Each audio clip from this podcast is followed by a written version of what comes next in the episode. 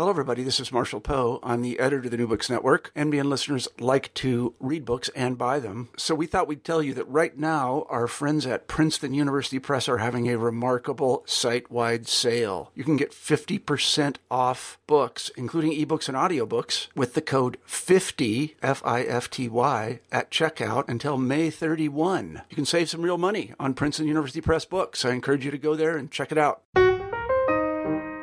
Welcome to New Books in Biography. I'm Oline Eaton. 75 years after its publication, Gone with the Wind remains one of the most beloved novels in the world. And yet, like any good Southern belle, it's kept some secrets over the years. The new book, Margaret Mitchell's Gone with the Wind, a bestseller's odyssey from Atlanta to Hollywood, written by Ellen Brown and John Wiley Jr., is set to change that, however. It's an unusual thing, a biography of a book. And yet what we learn here is that the life of Gone with the Wind as a publishing phenomenon almost rivals the drama found in the novel itself. Today I'm going to be speaking with Ellen Brown about Margaret Mitchell's Gone with the Wind, a bestseller's odyssey from Atlanta to Hollywood. Hi, Ellen. Thank you so much for joining us on New Books in Biography today. I wonder if you could just tell us a little bit about yourself to start off. Well, I'm a freelance lawyer. I live in Richmond, Virginia. Uh, I practiced law for about 10 years and then turned to writing about five or six years ago and have been doing ma- magazine work for several years. And this was my first book. This is a bit of an unconventional biography in that it's a biography of a book rather than a person.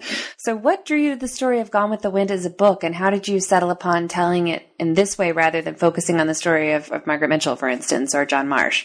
Well, it, it was an in, interesting way it all came about. Um, as I mentioned, I'm, I'm, a former lawyer and a freelance writer. So I was assigned to write an, a story, a profile of John Wiley Jr., who has the world's largest collection of Gone with the Wind memorabilia. And while we were doing that interview, uh, I'll admit I was not a Gone with the Wind person. I, I didn't know much about it until I met John. Um, but I was so intrigued by the stories he was telling me about Margaret Mitchell's experiences in dealing with her literary rights and then also what her family went through after her death dealing with the literary rights. And so I said to him after we finished our interview, I said, Well, where's the book on that? I want to read that story. That was really fascinating.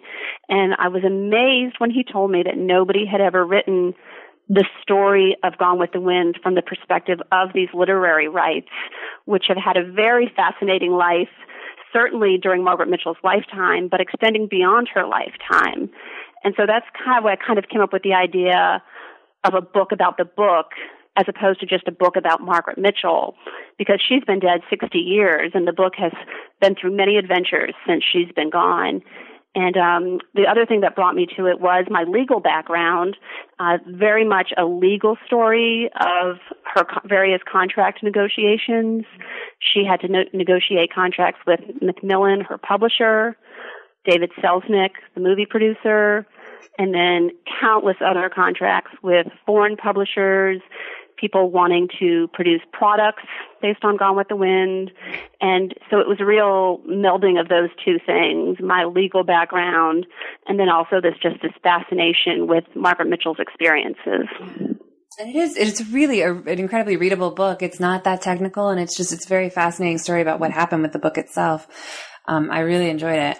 Uh, so what was your research process for this? That was uh, it was a really detailed process. When I first started, I was aware that Margaret Mitchell's papers were at the University of Georgia, uh, Rare Book Library, and I certainly figured that was where the bulk of the research was going to be. Um, but it turned out there were many, many other sources. Uh, but the primary one was Hargrett. But then the New York Public Library also has uh, an amazing archive of Macmillan's papers relating to the publication of Gone with the Wind. And uh, one of the letters in that archive includes one from one of the associate editors saying, hey, um, our document retention policy calls for us to destroy these Gone with the Wind papers now. It's been seven years, I think it was. Uh, but I think we ought to save them. Let's go ahead and keep these rather than trashing them. And what a great, great person who had the foresight to do that because these documents tell an incredibly rich story of what went on behind the scenes in the making of this great book. And uh, so that was a fascinating archive. Um, also, there are smaller archives in various universities around the country that have tidbits of information that were relevant, but also private archives, family members of the people who were involved in the publication of this book have many, many documents still in private possession. And so that was quite an adventure tracking all those people down and in many cases convincing them to let us see those papers uh, in several instances, I think the people were a little nervous that they shouldn't have those documents. Maybe grandpa or grandma swiped a few things from Macmillan over the years, you know, that sort of thing. Um, and so they had never shared these documents with anybody before. But John and I convinced many of them that you know, really, it's kind of time that this story is told. Uh, I think the statute of limitations has run out on any potential custody issues. And uh, so we were able to really uncover some fun, interesting behind the scenes stories that way. How long did it take you to write the book? It was we decided to write it. I was, I think it was in 2007, and we finished uh, in la- last year. Uh, we wanted it released last year because it was the uh, 75th anniversary of Gone with the Wind's original publication. Mm-hmm. And so I think this book could have taken us, if I had my druthers, could have taken maybe five years, mm-hmm. but instead we really compressed it into a three year time period because we wanted it to be released in time for the anniversary. Mm-hmm. And it was really three years t- almost 24 hours a day. It seemed like it sometimes. Um, um, my the joke I tell at all my talks is my poor children ate nothing but cereal for that entire time period because there was there were literally not enough hours in the day to go through these thousands and thousands and thousands of pages of documents that still exist relating to the history of this book. And um, and I kept thinking I was going to get to the point where I would say enough was enough with the research. You know, you need to you need to focus on the writing. But every page I turned had some tidbit in it. So I really felt like I had to go through everything. I couldn't skip anything for fear of missing some great nugget of information. Um, but it was a lot of fun. Mm-hmm. Well, I think that comes through in the book. It's such a rich story, and the details that you fill in with it really just make the difference. It's well, that's that's a huge compliment, yeah. and we tried really hard to make it readable. We wanted it almost to be like a legal thriller, mm-hmm. if you will, because what Margaret Mitchell experienced and what her family experienced was very dramatic as it was happening.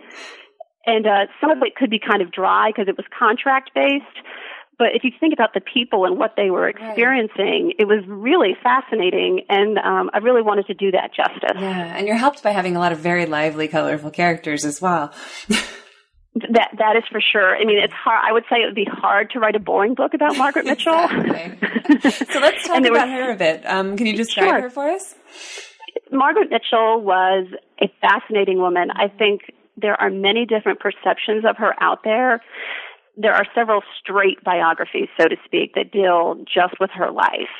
And each one of them presents a certain perspective of her.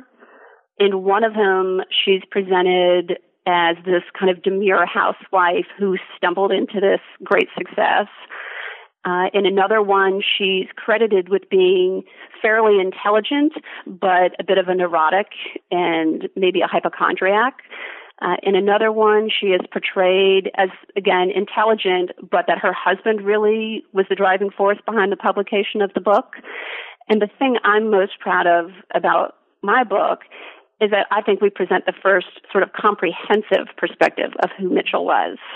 She was she was all those things. She was smart. She was a bit of a hypochondriac, but she was incredibly quick-witted. She was a terrific storyteller. And the thing I was most impressed by is she's a fighter. I mean, she fought to the ends of the earth, literally, to protect her interests in this book. And I don't know a lot of authors who would have the mettle to do what she did. And uh and I really think she's almost a an early feminist. I don't think she viewed herself as that.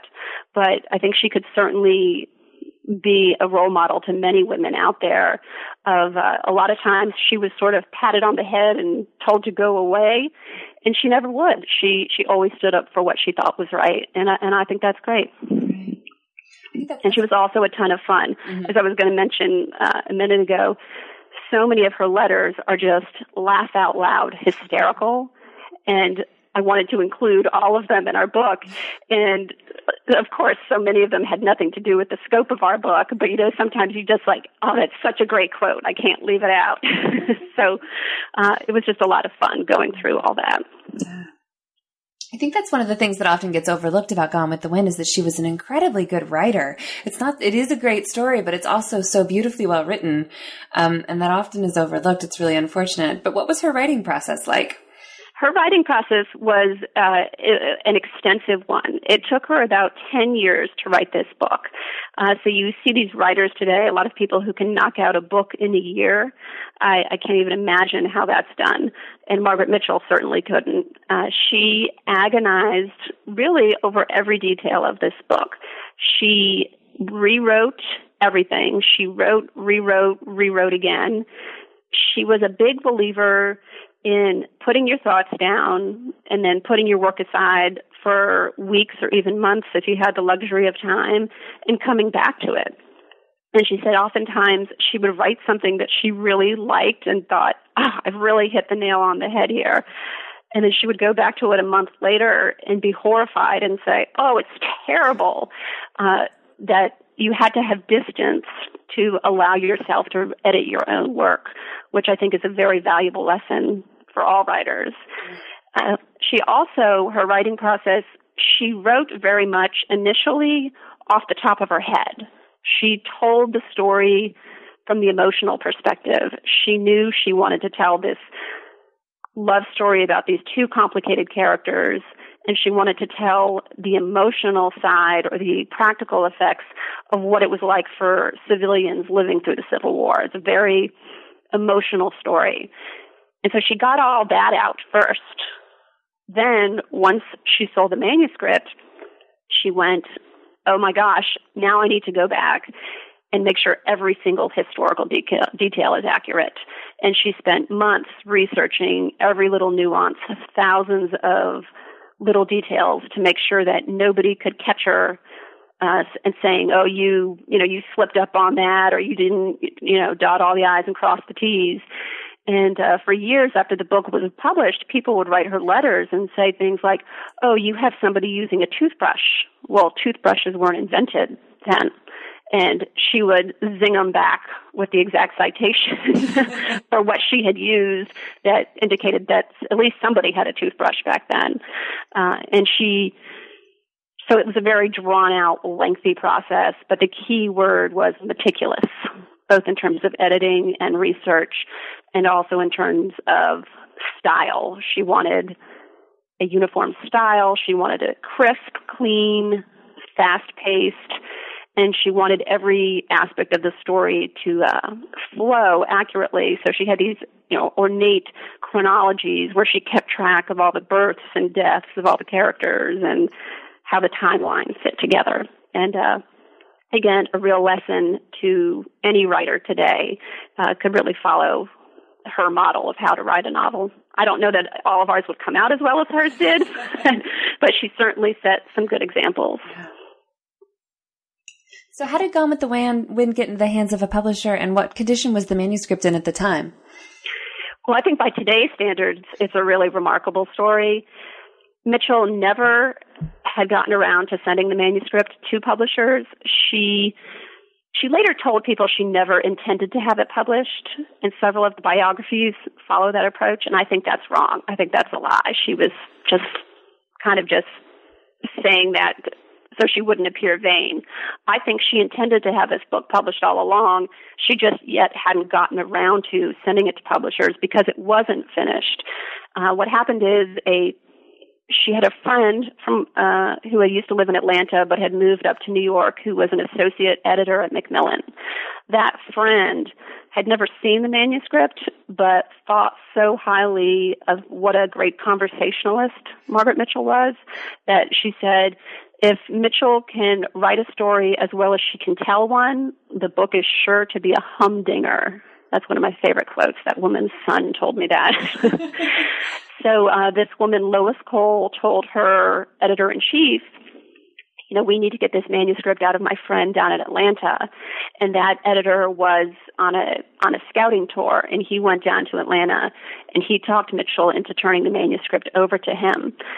But as I said, the manuscript was not in any condition to be sent off. You know, so many writers today, we agonize over our manuscripts and want it to be on the right kind of paper and you want it to look perfectly clean and you want it just just to be perfect because it's your baby. Well, hers was anything but perfect. It wasn't finished. It was, she had multiple drafts of chapters. The chapters were not even numbered. They were basically, she had envelopes full of assorted chapters and she just dumped this enormous pile of envelopes on the editor and he got his hands on it and literally his first reaction was, what the heck is this? I can't make heads or tails of it. It was such a disaster. But there was something in it that caught his eye, and he never really said what it was, but there was just some spark of something. And so he shipped the entire thing up to New York to the friend, Lois Cole, the associate editor, and had Lois Cole put it in chrono put the chapters in chronological order, sort through the multiple drafts of the same chapters and pick which one was better and put it in a first rough draft form. So, based on what Cole put together, they extended a contract to Mitchell, which is really amazing if you think about it because she's a first time author, completely unknown other than this friend of hers, and they give her a full contract without even having an actual manuscript and uh, but they had such confidence in her based just based on the spirit of the thing and the parts that they did have they felt moved so quickly and were like you said her writing there was just something magical about her writing even in draft form. And uh so that's how she got her contract. And she was stunned. When they proposed it they proposed to uh, buy it from her she thought they were joking. And uh and you know, she was so startled by it that she said, Well, how long do I have to finish the darn thing? Because it wasn't complete. She didn't even have a first chapter yet. And they said, Take as long as you want because they knew it was in such a rough shape. They didn't even initially give her a deadline. They just said, We want it, but take as long as you want finishing it. So ultimately, her contract with Macmillan created some headaches. Uh, what were the terms of the contract, and were the Marshes victims in that situation? I think victims is a great word for it. Uh, the terms of the contract were a pretty standard publishing contract. The problem in this case, though, was because the manuscript was not finished when Macmillan purchased it, they didn't have any concept of how huge it was going to be. You know, the book is over a thousand pages. And for 1935, 1936, that was really unheard of. Uh, that's, that was simply too big to produce a profitable bu- a book of that size. Uh, there had only been one other book that large before that was of any merit. Uh, it's called Anthony Adverse. And in order for the publisher to make money on that book, they'd had to sell it for $3 a copy. And at that time, this is in the middle of the Depression, that was a ridiculous amount of money for a book. Nobody had that money. And so when Mitchell finally turned the manuscript in, it was far bigger than they had anticipated. And so they tried to renegotiate her contract. And they basically said, look, we agreed to offer you this certain deal on royalties, but if we stick to that deal, we can't make any money. And we want you to agree to take less royalties. And, you know, she was a first time writer. She was exhausted after the editing process. She was frustrated with Macmillan for a few other reasons, and so she finally just caved. Really, she said, out of respect for her friend Lois Cole, the associate editor who had introduced her to Macmillan. And I think to her dying day, she was always irritated about how Macmillan handled that, and they never really said thank you to her. Uh, they did later adjust the contract partially back to be in her favor, but then they, when they did that, they acted like they were doing her a big favor. And that really, I, I think she was a victim, she, a victim of her naivete. And as I said earlier, she was a real fighter. And I think that's the situation that turned her into a fighter. That she was so annoyed that she let them kind of push her through that, that she wasn't going to take anybody else's nonsense. And uh, a lot of times later on, people would say she was overreacting and why didn't she ever trust anybody? And I think it was because she got burned very early on in the process.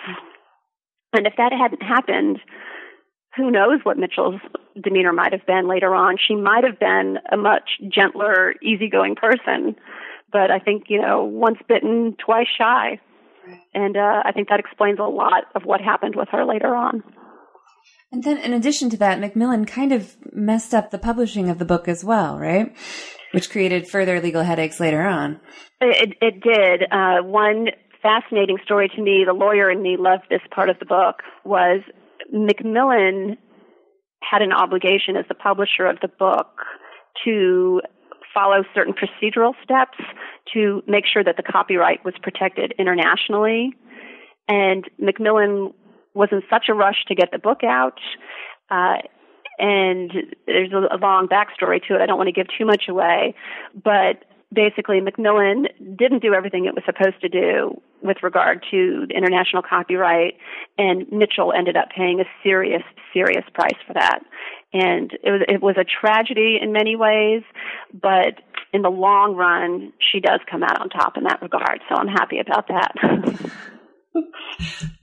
I think it's important to hit upon the sheer impact of reading Gone with the Wind for those early readers. And you do a really great job of just talking about the people who were kind of hit by the force of the story and couldn't put the book down and read it for days on end until they were done. Can you just kind of describe the situ- the sensation that that created as the book kind of swept across America and bookstores? And also, is there a modern equivalent for this? Well, you know, that's a, a one of the parts that was very hard to write for the book because there were so many letters in those Macmillan files of people writing in to the publisher just raving, I mean, throwing themselves prostrate, saying, We have never experienced anything like this in a book. Um, they wrote her letters saying it had changed their life.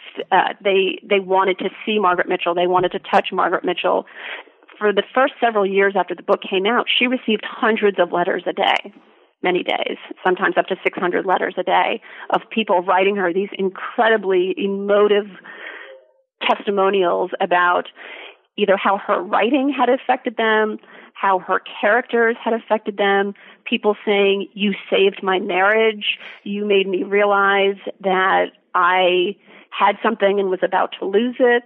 Uh, she had other people saying, You made me realize how terrible my marriage was because I don't have a love like that. So thank you for taking me away from my marriage. Uh, just every human type of reaction. Uh, she received these things, and it, it was a tremendous pressure on her because people felt so connected with her and appreciated her so much. And it just put a lot of burden on her emotionally that she really didn't have the strength to handle. I don't know that anybody could handle that level of responsibility for other people's lives. And um, she really agonized over that, but did make a point of writing to pretty much everybody who wrote to her. If somebody wrote to her to say they loved the book or to thank her for it, she wrote them a letter back, which I think is pretty amazing.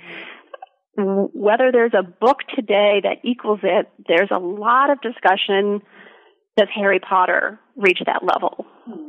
And I think maybe in a certain context it does, but I don't think any other book will have what Gone with the Wind had because it was the first mega bestseller. Harry Potter is huge, it's amazing. But we've all seen bestsellers before with Mitchell, it was really the first gangbuster mega book in American publishing history. Uh, Mark Twain certainly had some degree of success. No, nobody would question that. But that was a different day and age in terms of what publishing could accomplish and how many people it could reach. In the era of mass publication, uh, production of books, nothing like Gone with the Wind had ever happened. And so I think it will always have a unique spot in literary history because it was the first mega, mega book that changed people's lives. And she really was the first mega American best-selling author. And so uh, maybe other books will end up selling more than hers, but I don't think they can ever truly take the crown away.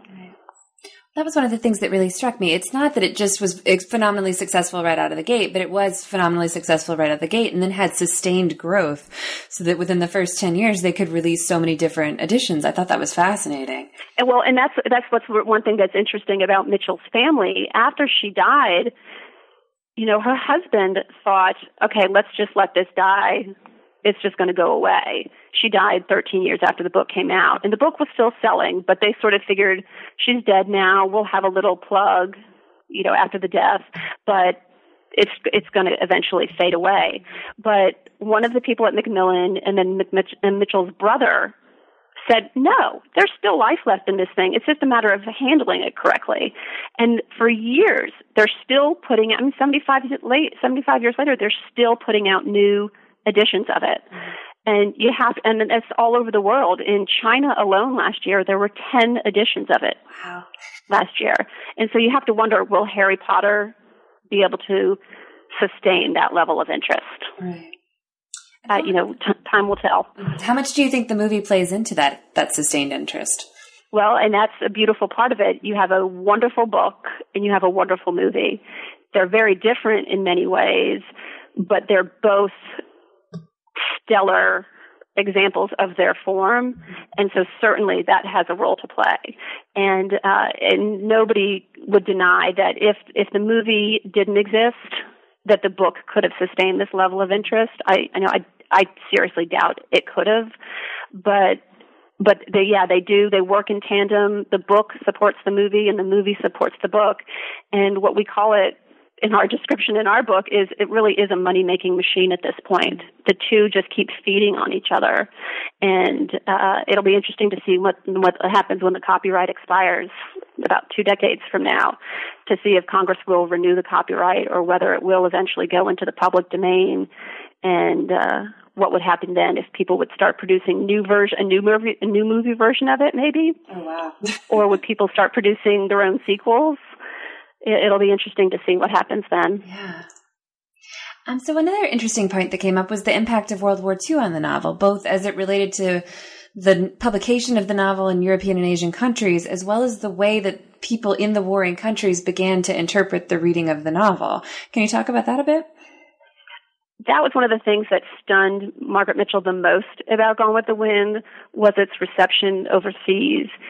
People, as much as people love it in America, and I think today people do still love it. There's some controversy over it, but people do generally still care for it. People overseas, I would say, love it twice as much, three times as much. And Mitchell never could understand that because to her it was a uniquely American story, the American Civil War and what they were fighting about and, you know, brother against brother, that whole thing. Certainly other countries had civil wars, but she felt it was a uniquely American indeed a uniquely Georgian story. She didn't even think her story translated to people in Virginia. To her, it was a Georgian story. And so that people in these foreign countries loved the book, especially given that it was translated she was saying so much of this book is in dialect. How could you even translate that? How could it come across? And I don't think anybody, unless we all spoke all these foreign languages, would have a concept of how true those translations are to the original. Mm-hmm. You know, we don't know. We have to assume they're pretty good, but whether they're good or not, whether they get the dialogue down or not, the fact is people love this story and connect with it no matter what language it's in because it really even though it's a story about war, a civil war, it's also a story of survival that applies to any type of war. And it's also a love story. And of course, that translates to every language. And uh, so throughout World War II, the fascinating thing was uh, there was not a full copyright protection for Mitchell in these foreign countries.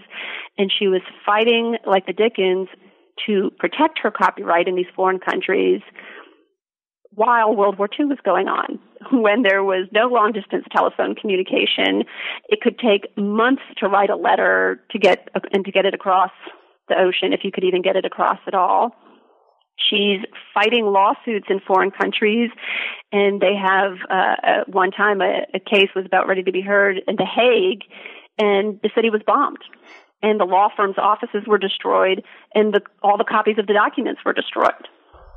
But she did not let any of that stop her, and she would simply wait until hostilities in a certain area of Europe died down, and then as soon as things she got word that things had settled in a certain place, she would back be back to fighting to make sure the copyright was protected and that she was receiving her royalties down to the last penny. She did she really didn't take any excuses from anybody um, because she just felt very much that Gone with the Wind was her baby, and it should be her baby in the United States, and it should be her baby all over the world.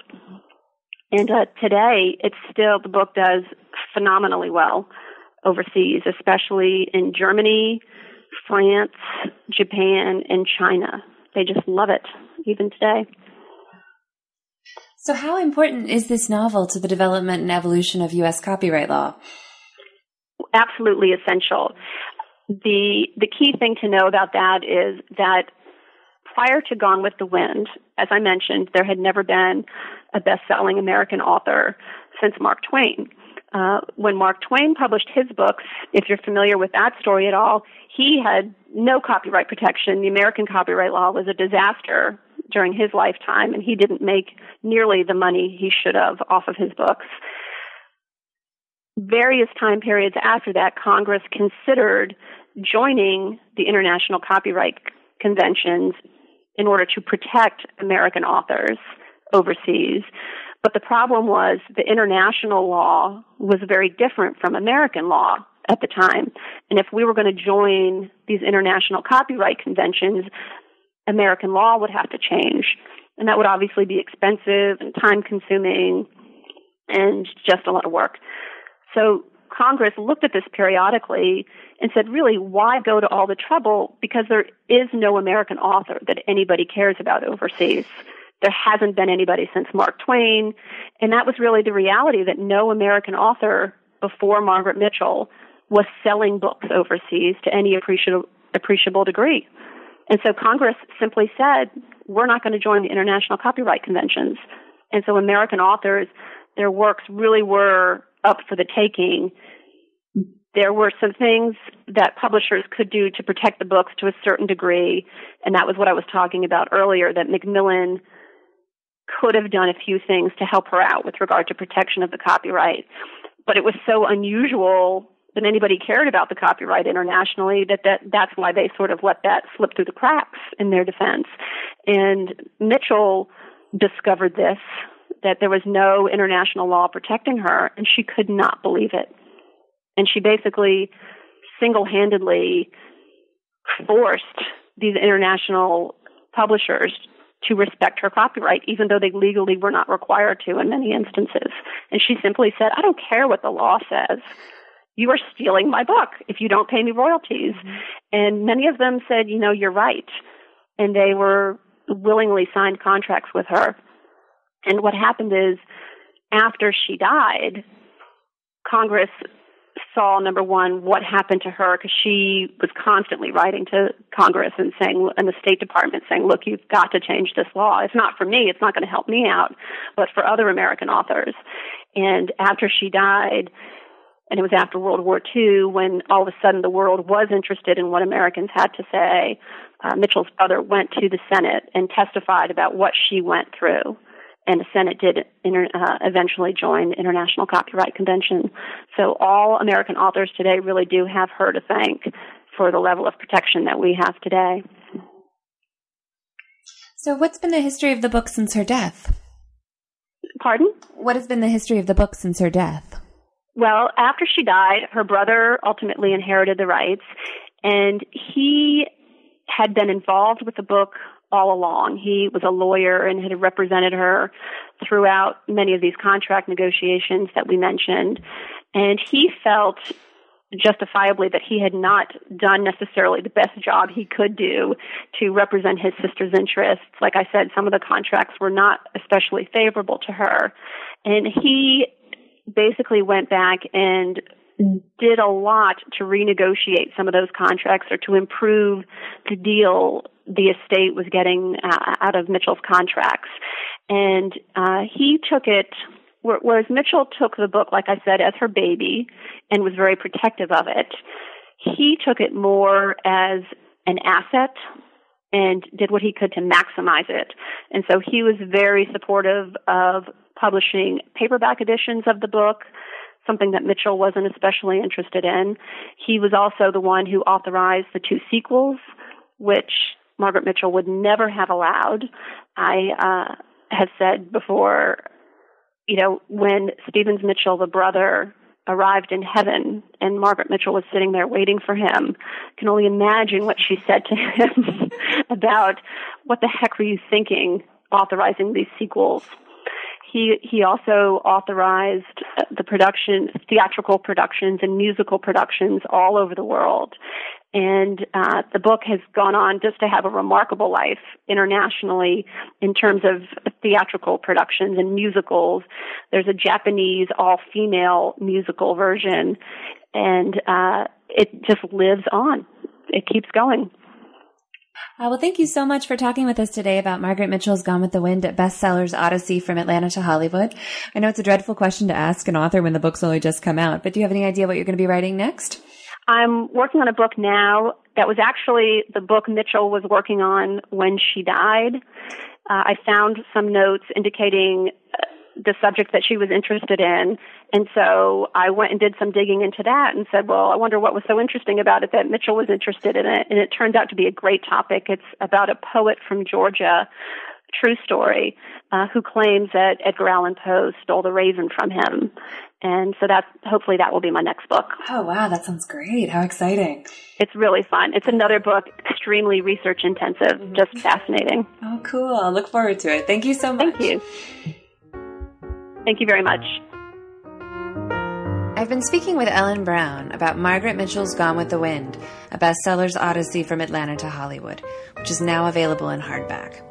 I'm Oline Eaton. This is New Books in Biography. Thanks for listening.